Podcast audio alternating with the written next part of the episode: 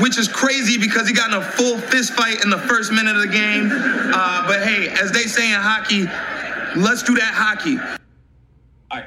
Uh, welcome, everyone, uh, to the latest episode of Let's Do That Hockey podcast. Uh, I am joined by a very special guest today, uh, Brock McGillis, uh, uh, former OHL goalie, so part of the Goalie Guild, like myself. and in the first openly gay professional hockey player, um, Brock. such a pleasure to have you on today. How how's everything going? It's going. It's. Uh, I mean, we're still in the middle of COVID, and it's. Uh, but it's like uh, really nice outside, and it's it's a beautiful day, and it's Friday, so I can't complain. It's a good day. Uh, any? I know you're Canadian, but any plans on like Fourth of July weekend or? Well, we just had our um, Canada Day is yes. July 1st. So yeah. we just had that and it was a Wednesday. So I think most people are taking long weekends this weekend. Okay. Um, I'm just, uh, I'm just chilling. I don't know. I'm, I'm, working on a bunch of projects right now. So I'm, I, am i am trying to get them finished and off my plate so I can maybe take a week off at some point. So I'm, I'm just going to work on that stuff. Maybe, you know, go sit in a, a park or something socially distanced, or right. um, I just got a puppy, so oh, awesome. Take her out and kind of chill. Yeah. What about you? Uh, similar. Uh, you know, it's obviously very weird to try to you know celebrate uh, during COVID, uh, and you know, so I would love to see family and friends. I sort of limited by that, you know, with the quarantine going on, um, and then uh, similar to a puppy, I have a, I have a newborn daughter, so she's sort of dictating the schedule for everything. Um, Congratulations. So, uh, hopefully, she'll allow us to get through uh, uh, this recording. If not, she'll make a special guest appearance. Uh, but but it's uh, but it's been fun regardless. But but no, I um, I'm actually taking the time uh, that I have in terms of bonding with her and paternity leave and diving into you know hockey and and you know wrestling up some some old topics that I uh, sort of left follow over the past couple months that I, you know, I think need some talking about, which is why I wanted to reach out to you. I sort of, you know, you know, put a shot in the dark last night uh, on Twitter and, and, you know, I told people uh, this. Uh, I haven't recorded a podcast since uh, March or so um, with uh, one of the guy, guys helping to run the National Women's Hockey League, um, and hadn't recorded since then. I told you know my friends and people have been asking about it i wanted to i wanted to sort of hold myself accountable to give space to the voices that aren't as often heard in hockey you know uh, you know i have a lot of great friends people who work on teams who played the sport so on and so forth was continuing continuously giving them voices to the same people to the same demographics over time.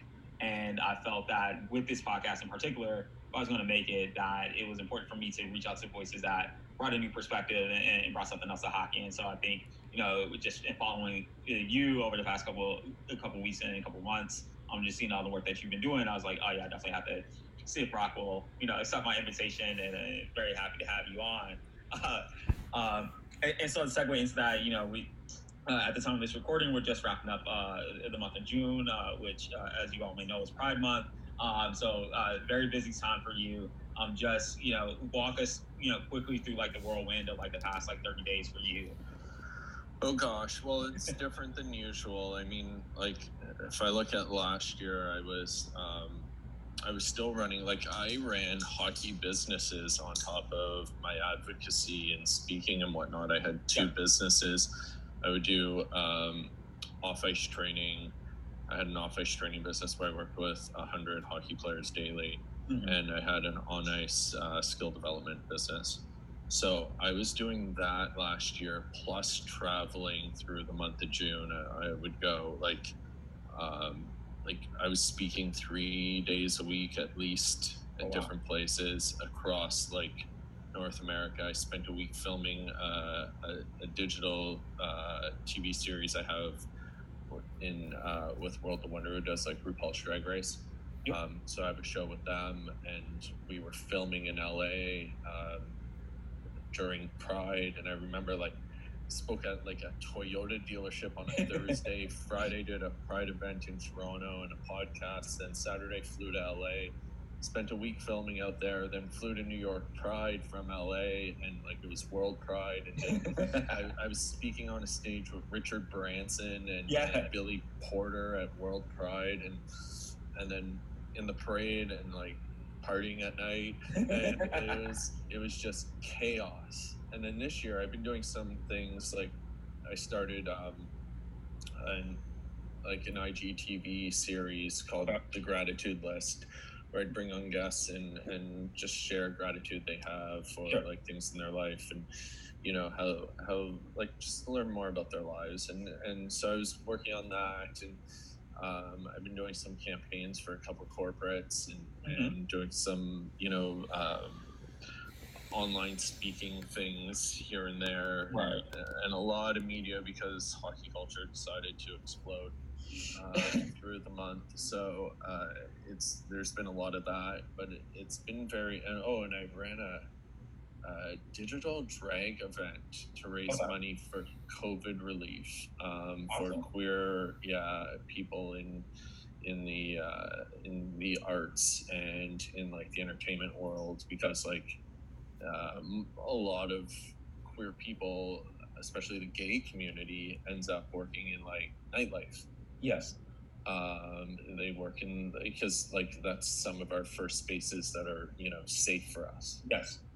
um, but they're all out of work and there's no guarantee when these bars are going to actually like reopen fully so like the entertainers the drag queens and then the, the bartenders and whatnot and Right. different performers of all kinds are out of work and will be for a while so uh, I ran an event and we raised like twelve or thirteen thousand dollars in like a like we did it in a week's time and put it on. So it was really cool.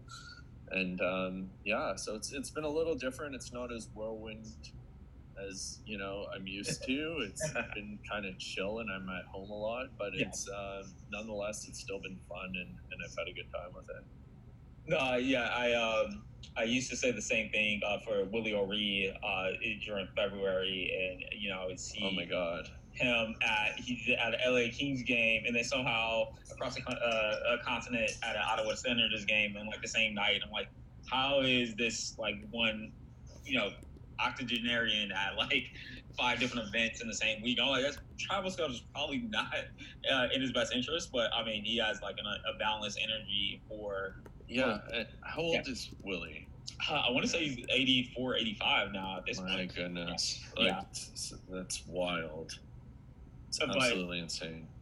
but I think one of the things that was always disappointing to me about that was just like the burden on him as sort of being the representative and the face of diversity for hockey and sort of having to sort of be out in front of those particular set of issues because there was no one else you can really point to to talk to them. And I think that puts a lot of pressure and onus on him to sort of do that. And I'm like, that's ridiculous. And you're starting to see that burden sort of spread out a little bit more. But um, I feel like the sort of same thing happens in, in June where you know individuals such as yourself uh, and a lot of the other other individuals who have spoken out, out about these types of issues in the sport, uh, this is like the one month where uh, attention is being paid to those issues. But you know, we, when we talk about November or something like that, like you know, well, hockey's back on, and you know, let's focus on the ice stuff.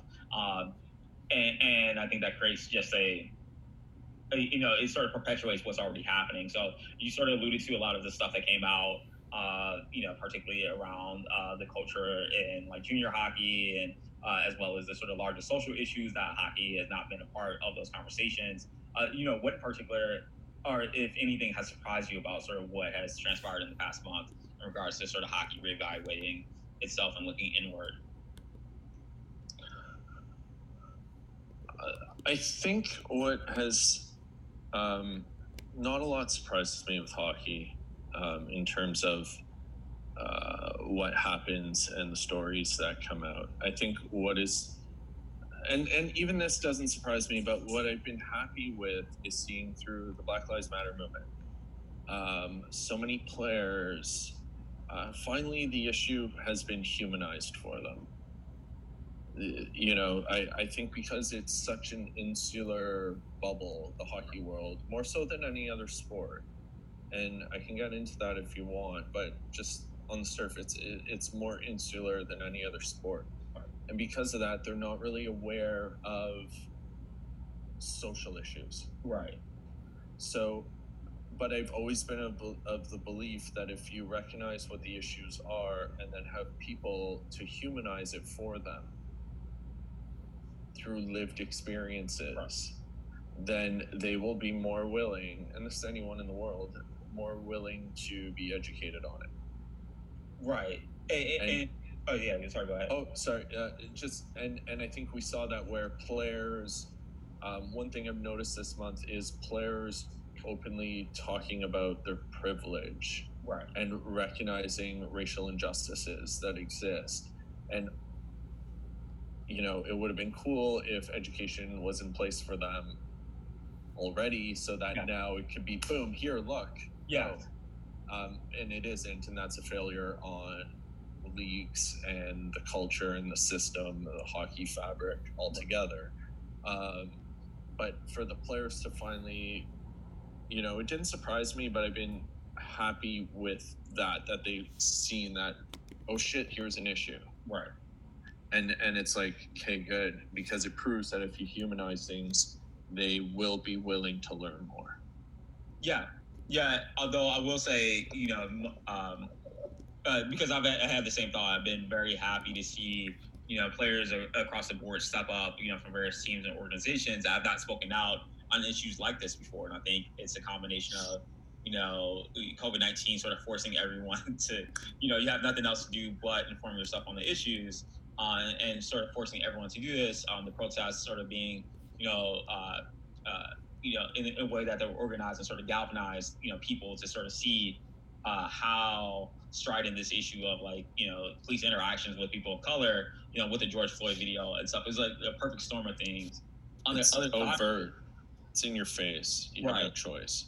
But on the other side of that, I also think like you know when I look at a player like J.T. Brown, who has been very adamant about speaking about these issues, uh, particularly in the Black community for years now, um, in support of like Colin Kaepernick and so on and so forth, and sort of being the only voice in hockey, sort of speaking to these issues and only having this perfect storm of events happen where other people are sort of coming along board is like, well, when we look two or three years from now, you know, even six months from now, will it take a similar confluence of events to keep people sort of in this sort of moment of consciousness, or will this be something that carries through? Now, and I guess it's a similar question in terms of the uh, things that you know you're bringing uh, uh, education to. Uh, do you see that sort of similar like needing to sort of push people out of their comfort zone uh, or, or or is that something that can happen a little bit more organically without this world changing changing event happening?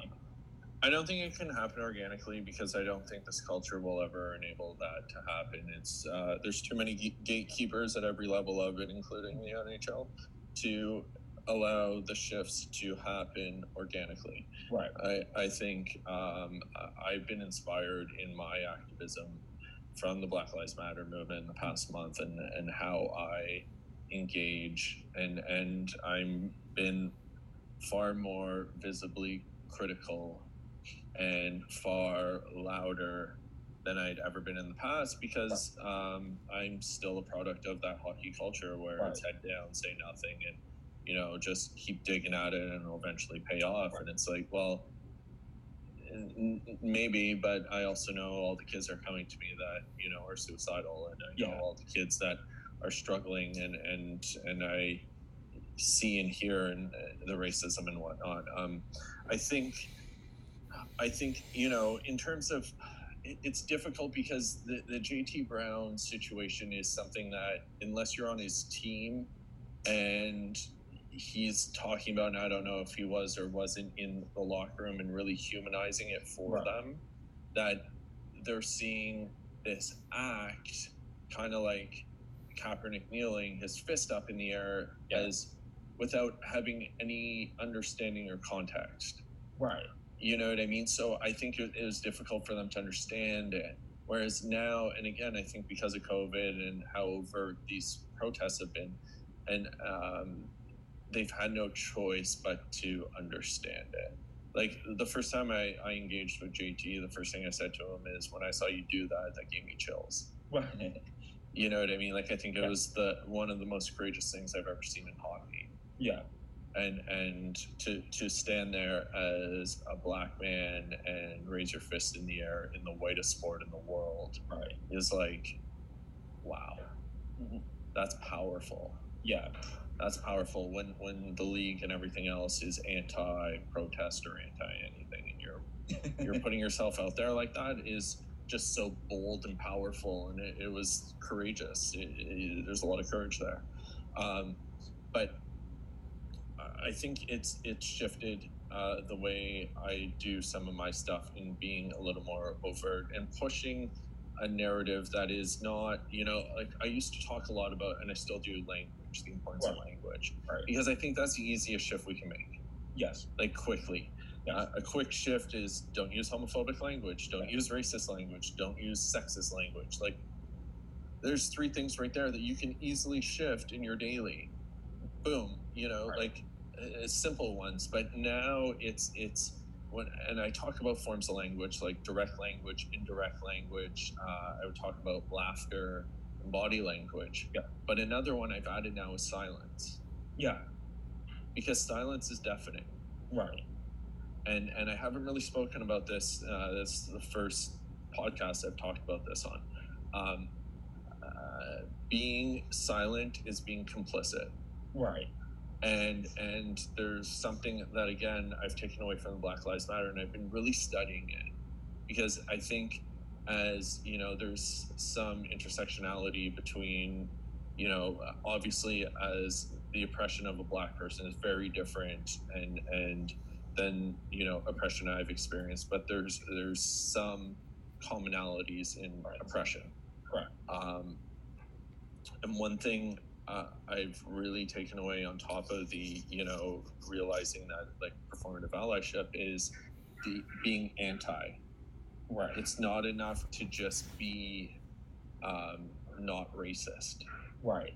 You have to be anti-racism, and the same thing with homophobia.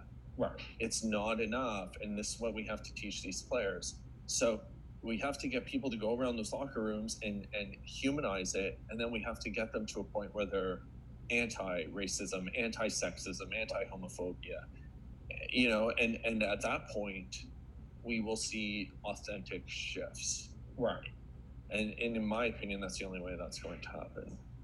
Yeah, and, uh, 100% agree. I actually wrote an article, uh, not or I, I, wrote an article about J.T. Brown raising his fist uh, a few years ago, but exactly to your point, I think it was with the, uh, uh, it was hockey is for everyone. Some something happened. It's like 2007 there's something that happens every year, so it all runs together. But specifically, I think I was talking about the HB2 law um, in North Carolina, and uh, you know the NBA was going to have their All Star game in Charlotte that year, and they pulled out. Um, and the NHL was, you know, of course, very silent on that. And I said that silence uh, because you can't say hockey's for everyone, uh, but then continue to allow these events to happen on a regular basis within your sport. And, and have a pride night and have you know, and that's where I call it again performative allyship. It's right. pandering to an audience that you can sell merchandise to. Right. You know, you can create a Pride Night T-shirt for three dollars and sell it for forty. Correct. And and they do. Right. They all sell them. But what are you doing to enhance the lives of the community you're profiting off of? What are you doing to make the sport inclusive for everyone so that queer kid doesn't quit because he's being bullied or harassed or um, you know like doesn't try and kill themselves? Right. Like what are you doing to actually shift the culture so it is inclusive? And i haven't seen anything. Yeah. Yeah and, and, I, and I think that's the other part of it. The performative allyship is you know it's not just the nhl but i think the nhl you know one you know it's obviously a sport that you know you are very heavily invested in as a high level athlete in it and for me as a person who's been trying to break down those doors uh, for people uh, of all of all backgrounds. I, I think it's important to call those things out, as you said. I think one of the reasons why you can compare the NBA, NFL, MLB, um, and NHL is sort of that lack of you know calls against the the established infrastructure where it's as you said a lot of people putting their heads down they're seeing stuff going on they're seeing you know Akim Aliu being called you know called all types of flagrant epithets and all that stuff, and they see the abuses that are happening at the junior levels, and everyone just putting their heads down. And because that culture of complicity has allowed this to sort of perpetuate over time, it just makes it worse and worse. And I think my hope is that with all this stuff going on, this performative allyship, where we're seeing corporate brands well, because ultimately that's what it is at the end of the day. When dollars are affected that is when that is when these brands and institutions make decisions. The washington football team yes. today. Yes. You know decades people said this is inappropriate and you need to change it you need to change it. Now fedex and nike said they're going to pull out and you know disassociate with that particular team and now the team is taking that conversation much more seriously. And the same thing should happen with the chicago hockey team and the yes. Cleveland baseball team, yes. amongst others, you know, and possibly uh, the Kansas City football team. Right. And, you know, like the list goes on, uh, the Edmonton CFL team. Right. And, you know, like it, it's, it's mind boggling in 2020 that we, we are still, you know, using those like uh, identities as uh, mascots. Right and, and more importantly, even with that, is you know there's this veneer of where we're honoring those populations and we're doing that. And i'm like where were those populations? It, did you bring those populations in to have a conversation? Not after the fact like you know for you know my team with the chicago hockey team uh there's discussion around that. And it's like yes well we're honoring the local tribes. It's like well one, I'm pretty sure they would prefer to still be around, not honored, but still to be like in, in control of their destinies more so than being honored by a hockey team. Like that's not yeah. that's not how you like perpetuate the legacy of, of, those particular peoples. And so that to me doesn't seem like a fair conversation. It seems like well we're already here. We just need someone to sign off from it from the you know that has a relationship with the community, but it may not be the community a representative of the community as a whole. Um, and, and, and, yeah and it's performative. It goes back to the whole thing right? Yeah. it's it's it's you know well oh we're doing this to honor it. Well no because people within those communities are telling you they're uncomfortable with it. Right. And and it's not okay. Yeah. And and I, i'm fairly certain that indigenous people aren't happy with being looked at as mascots or caricatures. Right. So you know we have to be better. We have to be better as a society and, and sport culture has to be better. They have to be better with um, or or don't pander by having hockey's for everyone. Correct. You know like and and i in the media law i've started to refer to it as having the parade before winning the cup. Right and, and I think it's it's reality. You're celebrating something that you haven't shifted within your own culture yet. Right. How can you celebrate that if you haven't shifted it? You know what I mean? Like I just don't understand that. And I, and I think a key point to you know what I've seen from you know the the things I've seen you say and other people as well is particularly within hockey. And I actually want to get into this. Is sort of bringing your authentic self to the ring, to your workplace, to you know your place of enjoyment and watching sport.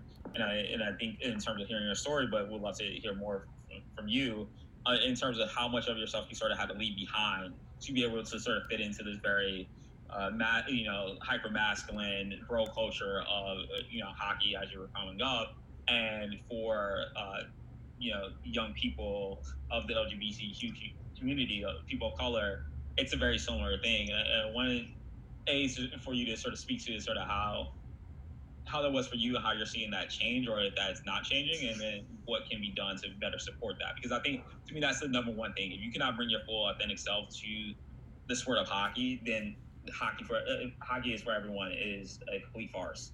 Um, it, and you still can't. Yeah, you still can't on a number of levels. Um, I talk regularly about Dougie Hamilton. Yes. Dougie Hamilton is an elite NHL defenseman. My You're favorite. into analytics, are you not? Yeah. Yeah, analytics yeah. is he an analytics darling? he's the best. he's my favorite player uh, by uh, far. Okay, yeah. Dougie Hamilton's been traded twice right. in hockey because they say that he doesn't fit in. Correct.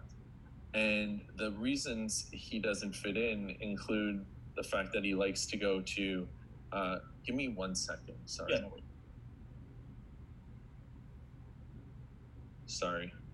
Yeah. Um, so Dougie Hamilton is is a six foot five right hand shot defenseman who um, can skate, puts up points. He's an analytics darling. Yes. Dougie Hamilton has been traded twice because instead of going out drinking with the boys, he likes to go to museums and he likes to read, and he's a quiet person who is um, introverted. Yes. That is deemed a negative within culture. Right. So let's start there. So even as a straight white man who's elite in the sport, if you don't completely conform to the culture, you're you're seen as other and you're traded. So hockey isn't for everyone, otherwise that guy won't be traded twice. Right. So let's start there, and then we go into you know um, LGBTQ plus people. Um, there's a reason why nobody's out in the sport, and there's a reason why from a young age, you know, they're they're not coming out or they're quitting and whatnot because it isn't inclusive for them. It doesn't support them. It's the the hypermasculinity of the sport forces you to conform fully to the culture. Right. Um, as a gay man, I I was a womanizer. I um, you know I was the cocky hockey bro Right. um, because I had to be. And I wasn't happy. I was suicidal. I drank daily. I was injured all the time. I went from being on NHL draft list to, you know, uh, having a career that didn't compare to where it was supposed to be. Right. And and all because of you know language I heard and behaviors and attitudes that I saw didn't make me think I could be myself and play the sport I love and I struggled a lot. I was constantly injured. I think I was had a season-ending injury from the age of 15 until I retired in my late 20s. Oh, every year. Yeah. Um, hockey got about 60% of my talent out of me, and and studies have shown, even in corporate culture, that by creating, fostering an inclusive environment that allows people to be themselves, they're more, they're happier. Right. Uh, employees are happier, and a happier employee is a more productive employee. It's just straight like like Yes. like studies have proved it over and over. It's social science you know like it's it's been it's been proven. So to foster environments that you know aren't inclusive to a person of color or where they don't feel comfortable in a room because they uh, or they have to conform fully to this idea of a white you know norm social norm um, probably not getting the best out of those players Right. um, for the queer kid they're not getting the most out of them because they have to pretend to be straight and hide who they are and they're unhappy and they're very depressed Right. so uh, the sport doesn't foster um, inclusion at any level it, it, it is set up solely for the straight white guy Yep. and uh, for him to succeed and that's predominantly who does and that's why we see so few uh, people of color make the NHL, let alone play the sport at any level, Yes. and why we see um, no representation of the LGBTQ plus community. Yeah. No. And, and it, you know, interestingly enough, I'm actually working on a story. Uh, I believe you're from Sudbury. Is that correct? Yeah, Yeah, so uh, Sudbury Wolves, uh, Quinton Byfield, uh, Yep. for them, uh, you know, projected number two in the draft, although his draft stock has been slipping for reasons unknown uh, to a lot of people in the community that I've talked to. Uh, but uh, is projected to be the highest ranked black player ever to, go in an NHL draft. Um, and one of the very few centers to ever play, uh, one of the few black centers to play the position at a high level. Um, and I was like, that's very curious because centers are sort of human position hockey. Why is it this the case that this, you know, is disproportionately uh, underrepresented for for people of color in particular, but in particular for black players? And so I've been researching that, looking into it, and looking even further down at juniors and Bantam and midget, and not finding a lot of examples there. And it's like there's something here going on. Um, and to your point, it it there's a trickle down effect of it where, as you said, if there's a talented player but feels like hockey's not a welcoming community, maybe there's another sport for me, or I'll get out of the sport altogether, or I don't want to invest as much time and effort and energy into the sport because I, I give so much to it and it takes so much from me that it's not worth it at the end of the day. And I, I presume that that is also happening across the board with the LGBT uh, Q community as well, where people are not able to fully invest in the sport as much as possible because of all these barriers and biases and not just microaggressions, but just flat out aggressions that happen on a regular basis.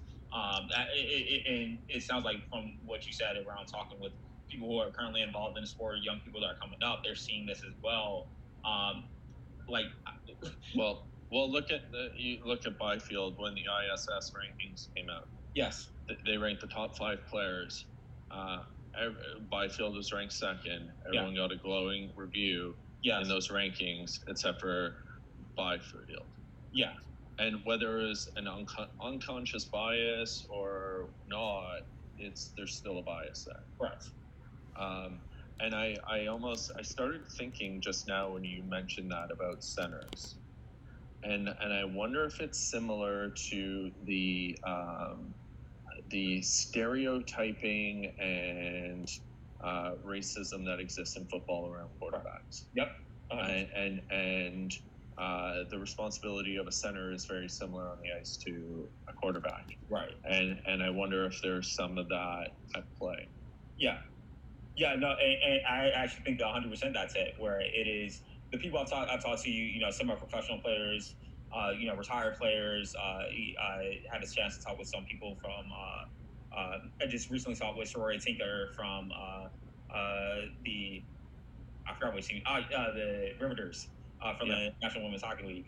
she, she wants to, you know, like I did, and we were talking about that, and I was asking her like, how did she pick her position? Like, I was just trying to figure out like, is there a filtering process? Is it because you know maybe, hey, I'm a big PK Subban fan, and that's you know wants to play the same position as him um, and, and, talking with all these players, scouts, and coaches, everybody sort of had the same thing. Like when I showed them the stat, uh, the stat I said was out of uh, the past 10 years, there's been about a thousand draft picks.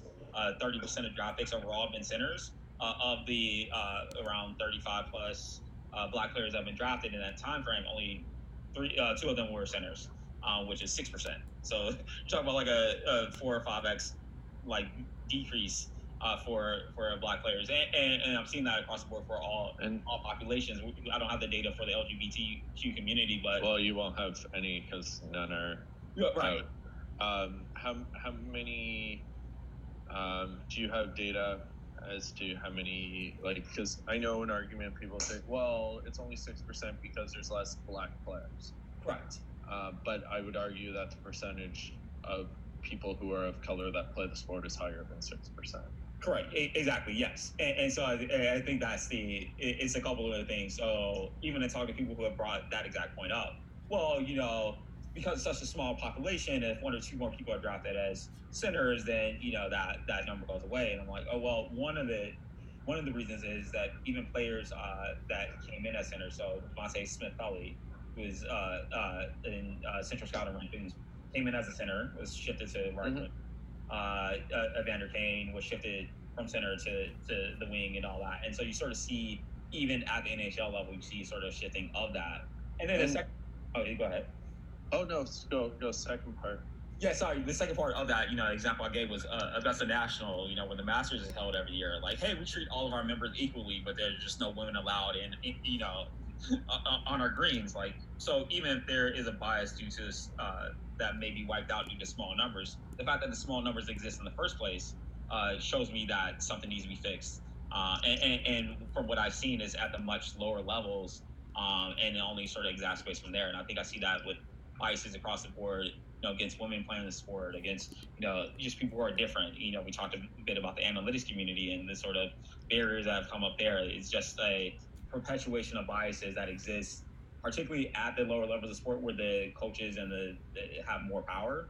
Um, but there's just all these things that create keep hockey from being as great of a sport as it can be. And and to that point, those biases, like you even look at, you know, players of color and how they're treated when something isn't. Um, there's almost as like you have to be perfect, right? you have to be perfect on, with your on ice and your off ice. Right. Um, you know, if you look at like PK. Yes. PK is a prime example of that, where you know he's he's a bigger, like a larger than life personality. Yeah. And and and especially not maybe in the mainstream, like he's he's a big personality, but he's a huge personality in hockey. Right. And then to be of color, I think that villainized him. Right Um, and and it was unjust and unfair. Like how many players have donated ten million dollars to a children's um, charity and um, you know, I'm sorry, my dog's. Uh, no worries. she's. I'm home alone with her, and she's decided to enter the conversation. so I apologize. No worries. Um, so, but how many, you know, people have donated that much money to charity, and, and yet people are were critical, and he just basically got ran out of Montreal. yeah. Um, uh, Josh Hosang. How many players have missed an alarm? right. And then he does it, and then he's villainized. Yes. And he was villainized in junior before that. Yes. and and and and it happens within marginalized groups and and players of color where that happens and anything they do is if they do something wrong it's an extreme negative whereas a white player does the same thing wrong it's uh, less so and i think we even see it uh, with lgbtq plus just um, there's less examples because um, they're not visible, but even presumed to be like you look at Sean Avery. Yeah. Sean Avery, uh, by all accounts, is a jerk. Right. You know, he does a lot of shitty things. Um, was a jerk in junior hockey. Was a jerk. Uh, I've talked to people that coached him in minor hockey. He's been the same person all the way through. right. He was beloved in Detroit. Right. Beloved. Those veterans, Yzerman, all them treated him like so well. Right. I mean, wasn't it Brett Hull that gave him a contract in Dallas at the end? yeah. Like people loved him in Detroit. Same antics he did in as he did in New York with the Rangers. The difference being when he was in New York, uh, he did an internship with Vogue. Yep. And then he started becoming friends with Andy Cohen. Yep. People assumed he was gay. Yep. There was rumors about his sexuality flying around because of what he was doing and who he was hanging out with. And all of a sudden, those same antics that he was beloved for, he was villainized for. Right. Like he made that Elisha Cuthbert comment, Yes. but he made those comments well before that, and then that one villainized him. yeah. And and, and the only difference was people thought he was gay. Right. And and so there was a whether it was conscious or unconscious there was a bias there that led to people treating him differently Correct. and and it's the same thing as how people of color visible minorities are treated within the sport and it's the same thing how the my community feels in the sport Right. and and it's you know there's the there's a lot of overlap in in that sense within it and and whether it's overt or subtle in terms of the discrimination and the you know aggressions whether they're micro or or you know full on aggressions they exist Right. and and uh, until they're gone hockey isn't for everyone and and but it even like I was saying to you before, it even exists within the analytics community. The Yeah. analytics community was treated as you're not hockey people, you're a bunch of nerds. right. You're you're you know, you're just number geeks. And I've Right. heard that I've heard that so often from hockey people. Right. And and there was so much judgment and and like hatred towards it almost. And Right. they were treated the same way as minorities in the sport Right. you know, analytics people have been treated shitty by the sport of hockey. Right. They've they've just kind of forced their way in, and then people realize, wow, it'll make my team better. I get more knowledge, and I'll make more money from Correct. this. So we need them, but we need them a little bit off to the side. And um, you know they're not in every conversation, and some of them have a team of two, and some of them have you know, but then you have more progressive GMs like Chayka and um, And there's- and yeah. a few guys that, you know, have more yeah. and have full teams. But it, it's it's still at that point. I I bet it's even more interesting for you. Like, how does a, a black man in analytics in the whitest sport in the world exist and operate in it? Like, that's got to be challenging. Uh, I mean, I think it's yeah. No, uh, thanks for asking that question. Um, I think for me, I think it's a combination of things. So I think one, uh, you know, uh, if you follow my Twitter personality, I'm very conversational. I had like a Napoleon complex. I played football and basketball. Growing up, I was like five five, like 100, 110 pounds, like different wet. Um, and so I was always, you know, I just had to develop like a thick skin um, over time. But you know, I'm also uh, was also like captain my like academic bowl team, uh, so I had to learn how to navigate between like different communities. Um, mm-hmm. As uh, 76% Latino, but I was the only black kid in all of my classes, uh, and so I had to learn how to navigate like these different spaces and. You know, you talk about the code switch, and you know, I can turn on my African American vernacular, but uh, then also, you know, talk about uh, the analytics and you know PDO and, and you know relative 44 um, in, in, the same sentence. And so I think that helped. But with that being said, I think there is a sort of you know sort of what you were alluding to. There is a requirement to be uh, to present yourself in a way that is acceptable to the community. I cannot come fully out and be 100% my full self in a uh, analytics conference. You know, uh, you know, I can't, you know, I have to wear a do rag to, you know, sort of control my hair. I can't wear that to the analytics conference because you know, that creates too much of a negative persona. Uh, and so I think for for me, it has been helpful to sort of have that experience and then also have a helpful community. My my wife has been very supportive. It took a lot of convincing to get her to that point, but I started bringing her with me. Uh, and then she started to understand that.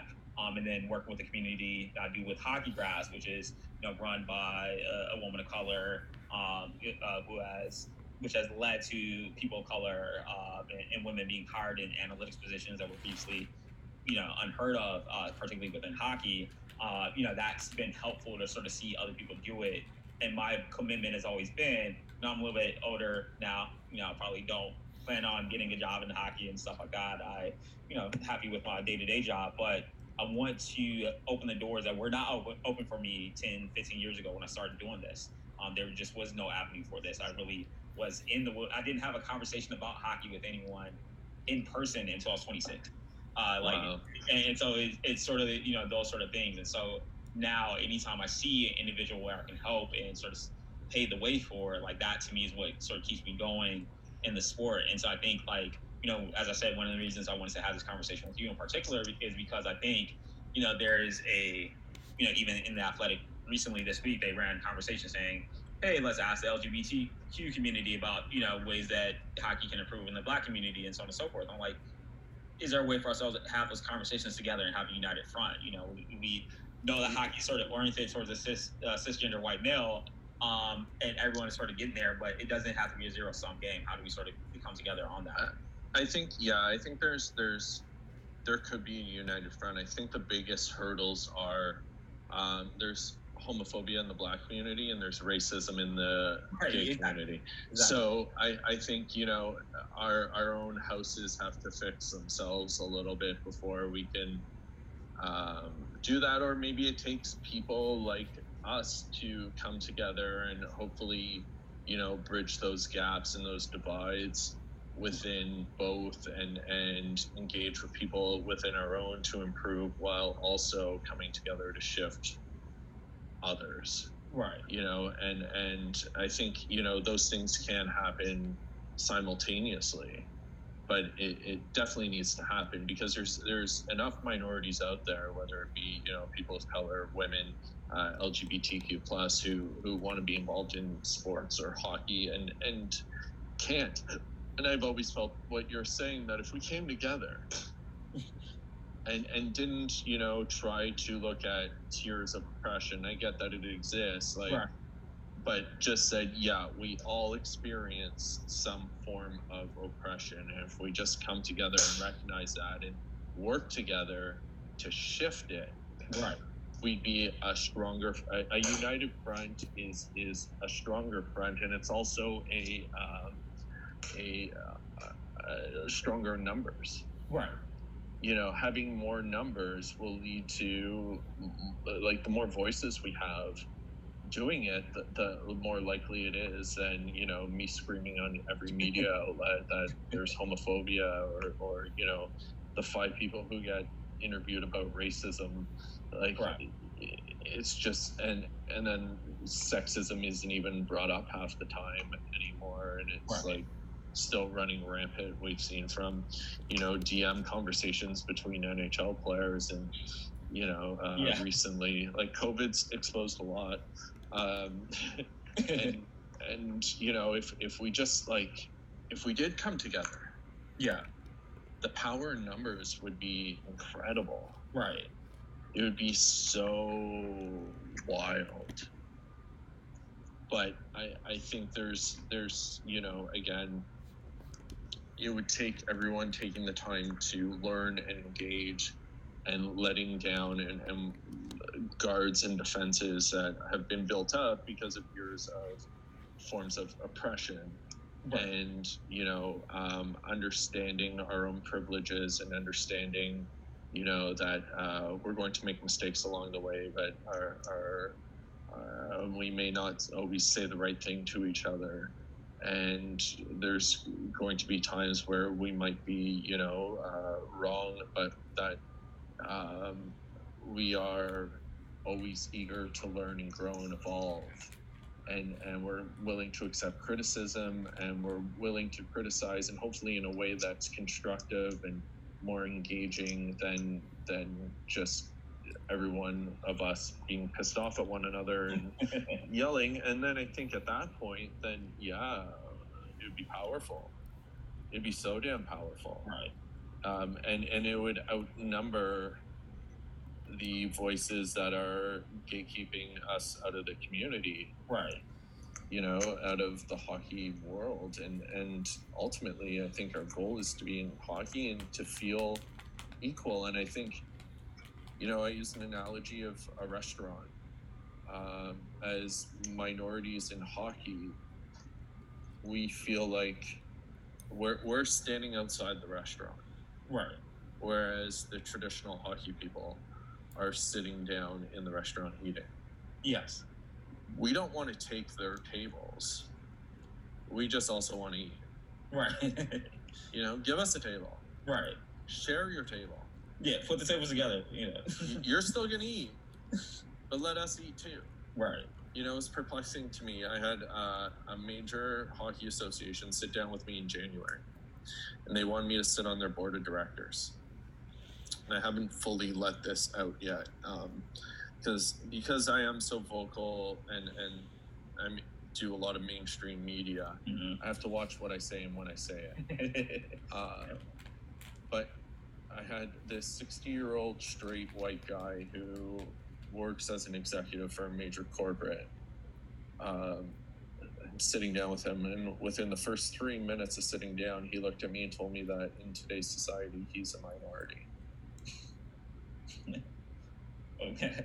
and then he made racist and sexist and just bigoted comments throughout Right. our entire conversation and then then looked at me and told me he goes i don't think you're right for this board of directors because i think your your views are too narrow like you're too focused on lgbtq only Right. i'm like you realize you haven't asked me once what my views are and what I right. and and I left there just so disgusted. But that is where the culture's at, and that's what people don't realize. Right. That is, th- those are the powerful voices within the culture are saying those things to me. Correct. And if if they're gonna if they if they feel like they have enough armor to say that to me, Right. what are they saying amongst each other? Correct. It's terrifying. it, it's it, it, and this is the thing and i'm glad you pointed that out because i've said that many times that for me in particular as a black man in society i almost feel more comfortable in a, a situation like that where someone is explicit with their beliefs and their biases with you because i can at least see that and understand why things are the way they are versus when people are like i don't know. I don't, I don't know where that came from. And something is happening but no one knows the answer why uh, it's it's funny and i find that um, in canada we're more the latter. Yes. Um, we're polite to your face right. but we're as bigoted behind your back. Yeah. whereas america is far more overt. Correct you know if somebody doesn't like you if somebody is anti if they're racist or homophobic it's straight to your face correct and i prefer that Right. I would rather know straight up, you know, how you see things instead of being polite to my face because we're polite in Canada, and that's why I think hockey is the way it is because it, it's um, you know it's it, it embodies a lot of Canadiana yeah. and and vice versa. Canadiana, uh, you know, embodies a lot of hockey. So I think that's why you know like we're we're not overt about it, but Right. that's why it's so problematic within it because it's you know behind your back. Yeah, and, and, I, and I think like you know to that point, um, you know, and I said this on the podcast earlier this week. Uh, to me, it is you see it with the Black Lives Black Lives Matter movement, and even I had to be convinced by people who have been more involved in the process over time of the importance of the movement, the approach, and all that. Um, you know, fortunately or unfortunately, because this is sort of repeats of incidents that have happened prior. I was having this conversation in 2015, 2016 uh, but even I had had friends sort of tell me, sort of inform me of like what I was misunderstanding about the movement and sort of what changes it was making and the impact it was having. And what I explained to someone else was, I think there's a domino effect going on where you know me, you know, talking with you know someone, a writer for you know the Athletic or uh, the Hockey Graphs or uh, the Hockey Writers or whoever it may be, ESPN you know, that person may have more influence with a hockey executive than I will on my Twitter account because, you know, I'm just screaming out into the void. But, you know, maybe that hockey executive will reach out to another hockey executive and do that. But that has to be, as you said, we have to have a seat at the table. I, I've been a very big advocate against the word diversity in terms of it, it, it's important in terms of just a societal thing, but in terms of corporate responsibility, I actually hate the term because uh, it's saying like you know New Year's resolution. Hey, I want to get healthier versus I want to lose five pounds. There's no goals. There's no sort of accountability to it. You know, obviously all like proportionality. like I would much rather have much better representation and proportional like representation in the sport of the population of Canada than you know just saying diversity because that doesn't hold anyone accountable. But I think the only way to get there is that sort of domino effect, and I think we're starting to see it, but it's still so far away. And and it leads to box taking like the token Yes. gay employee or the token black employee Yes. or whatever. And now right now, like I've been telling uh, people of color who I, I engage with or who come to me online, and they're like, "Yeah, my corporate is putting together, uh, you know, a new diversity committee, and they asked me to sit on it." I'm like, "You're getting paid, right?" Yeah. Well, no, they asked me to do it for free. I said, "Yeah, that that in itself is the issue. Yes, It's their problem that they're getting you to fix for free. exactly. Yeah, That in itself is essentially a microaggression."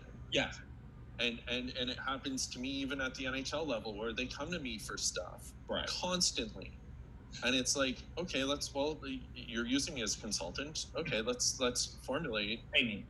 yeah I, i'm happy to do it i Right. can guide you i can make your messaging better because it needs it but pay me right. then they disappear until Yeah. they want something else and then Yeah. they come back and it happens over and over and I, I got to the point where it's like no i'm done e- either engage with me and treat me the way you know like res- like treat me the way i should be treated Right. or just don't engage with me at all Right. you know because that isn't diversity and inclusion that is using Exploitation. I mean that. yeah completely and and and that's not okay and Yeah. and quite honestly like i've become like i'm so inspired by the black lives matter movement and i didn't understand it either and i still don't fully un- understand all aspects of it Right. i'm trying to engage more and more with it um just because like i i want to know you know like game plans and like strategy beyond the marches and and the visibility and what the plan is because I want to learn and I want to share and I want to be a part and and you know be on the right side of history and and and you know if and I- keep saying you know for my life to matter black lives have to matter. Um, because as easily as black people today feel you know or are disproportionately treated you know uh, with brutality by police or murdered or anything else well my uh, my minority community could be next Right. as easily Yeah. You know, so so even if people don't get it, even from a selfish standpoint, just recognize you could easily be next. Right. That that white woman who's sitting there complaining, guess what? There was a point in time in society where you didn't have the right to vote. Right. You were seen as a second class citizen. That could be you next. Right.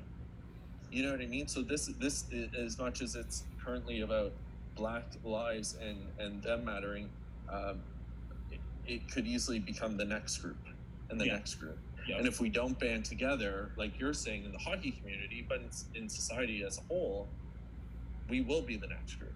We Right. will all be the group, and we'll go back to where society was a long time ago. Yeah, yeah. No, I, I, I mean, yeah, and I think like we're getting there. Uh, you know, you know, there's progress, but you know, progress isn't enough. You know, we need to see results. We need to see more than promises and you know campaigns and all that stuff. We need to see, you know, people. You know, people are dying. You know, one, so it's it's serious uh, across. You know, in sport, out out of sport, as you said. You know, they've been just very damaging activities that happen within the sport of hockey, not just within hockey, across sports altogether. But this is a hockey podcast. That's our area of focus. But until we can come together, uh, uh, understand what is wrong about this, come together as these collective communities, but then also identify our allies within the sort of you know the communities in power as well, and, and we're starting to see more of that. Like that's the only way we can sort of uh, push this change forward.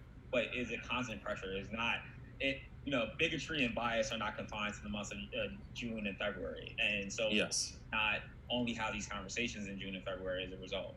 and and we need engagement year round and, and we need to continue to engage with allies within to um, have conversations with their straight white you know teammates to also become allies Yep. And to stand up and be anti-racist and anti-homophobia um, not just be you know not Right. racist or not homophobic.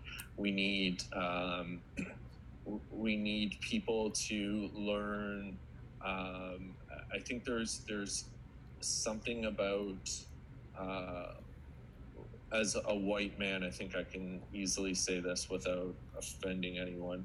I think we're taught from a young age to fix problems. hmm Um, and we want to be the alpha and we want to be the one to shift it and and um, so we think okay well i'll fix it Right. and and so then you have white people trying to fix racism instead of learning and listening Correct.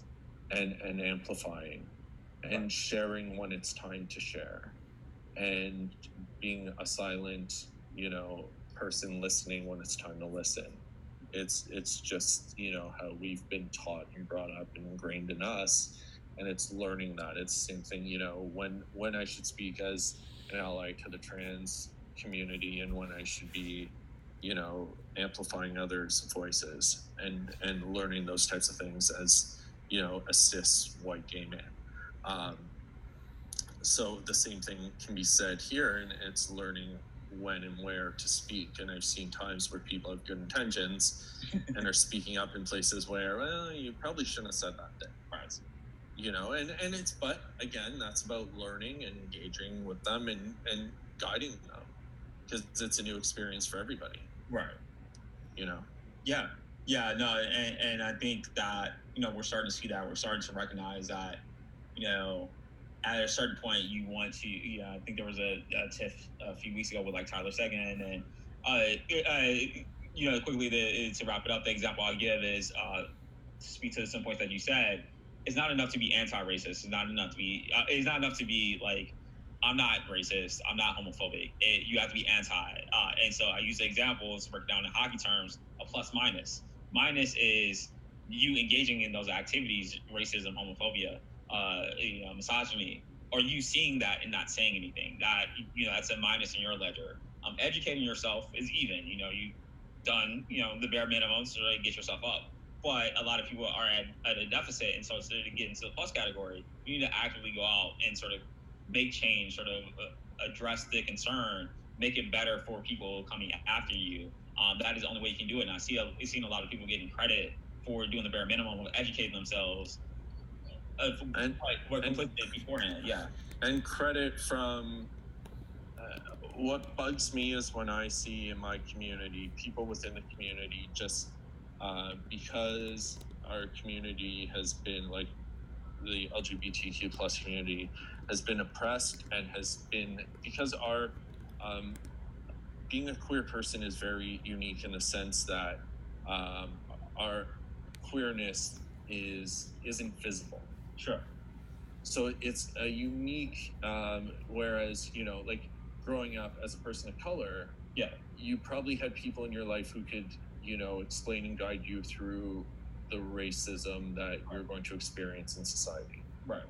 growing up as a queer person um, we're we don't have those role models in our lives we have people that we hope have empathy Correct. um, but we're looking for acceptance from them Correct. so we're constantly seeking out acceptance. So I see a lot of that, and I'm starting to see it even here with uh, people thanking white hockey players for posting, and it's like, you know, about Black Lives Matter, and I see it when we have Pride nights, and everyone's happy that somebody used rainbow tape and and and, and made a comment about or Pride or something, and they're thanking them, and I'm like, that's like you're you're just seeking acceptance so desperately that you're Right. not even you know it's great to acknowledge it but when you're so happy that the NHL has hockey for everyone or or that a player used pride tape in a warm up not even in a game and and all these things I'm like like that's not that's not equality right. that's not inclusion that that is the least the bare minimum and Yeah. we shouldn't accept that as you know as minority people Yeah, yeah. No, I'm 100% aligned. Well, yeah. I'm hoping that uh, one. Thank you so much for coming on uh, today. It's been an amazing conversation.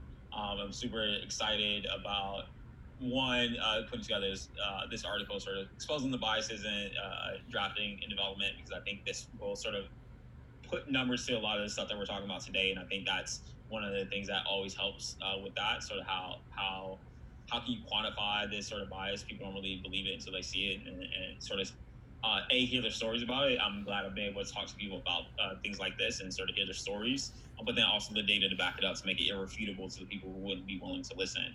Uh, but more importantly, I think, as we said, the importance of having these conversations across these sort of silos of, of uh, you know, minority groups and affinity groups and, uh, you know, the different levels of oppression and bias that we face. I think it's so important to push the sport collectively forward. And so I really thank you for taking time to respond to me uh, and having this conversation with me today um, and, and really wishing you uh, the best of luck going forward with all this stuff that you're doing. no thank you thank you for having me and and i hope you're keeping well i know it's been a very um, emotional time Yeah. and, and it's been something that i can't even fathom so um, i hope you're you know keeping well and getting some sleep with the newborn Trying Um, to. yeah but after after you're done you know quantifying things within you know what you're studying right now we should talk about looking at numbers of lgbtq plus populations versus Yes. people who play the sport and why Yes. Yeah, no, hundred percent. Yeah, and I think like my goal is, as I said, to start to start a larger conversation because like it's not just a, you know my day to day work. I'm not just sharing numbers or whatever. I'm trying to affect change and trying to get people to Cool. take action. Uh, so it's the same thing. But uh, yeah, definitely would love to keep the conversation going. Uh, you know, thank you once again for for joining us today, and thanks uh,